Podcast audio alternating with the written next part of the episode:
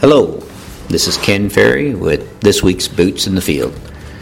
Not in the field right now, but doing a lot of uh, workshops, seminars across the Midwest, and get a lot of good questions out of those, as well as ones called in here at the office. So, um, I'm going to start just a little bit different uh, approach to the podcast, and we're going to have question of the week. So, as I get questions coming in from a lot of different sources, a lot of different parts of the country, uh, I'm going to take what I think are key questions that I get asked a lot, uh, depending on where I'm at, and put those into a podcast on a weekly basis. So this will be the first edition of uh, Boots in the Field, where we're talking about the question of the week. The question of the week that's um, we're going to start out with is had a number of calls in about.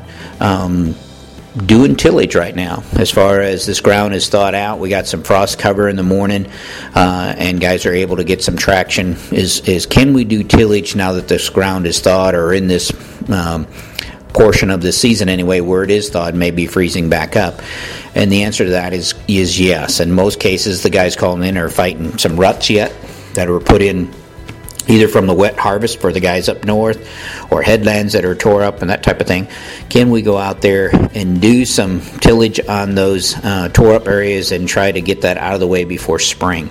It's not going to be ideal. We're not going to get the shatter that we're typically looking for, but if yes, if we can get in there and um, till in those ruts right now, we're going to have considerable amount of freezing and thawing still to come, and that's going to help a bunch as far as uh, processing it. If we wait to work these ruts in in the spring, it creates a, a, new challenge, meaning that we have to fit the field right behind that tillage, and fitting the field right behind that tillage sometimes can be a challenge in the spring, so we don't end up with clods that we have to fight season long.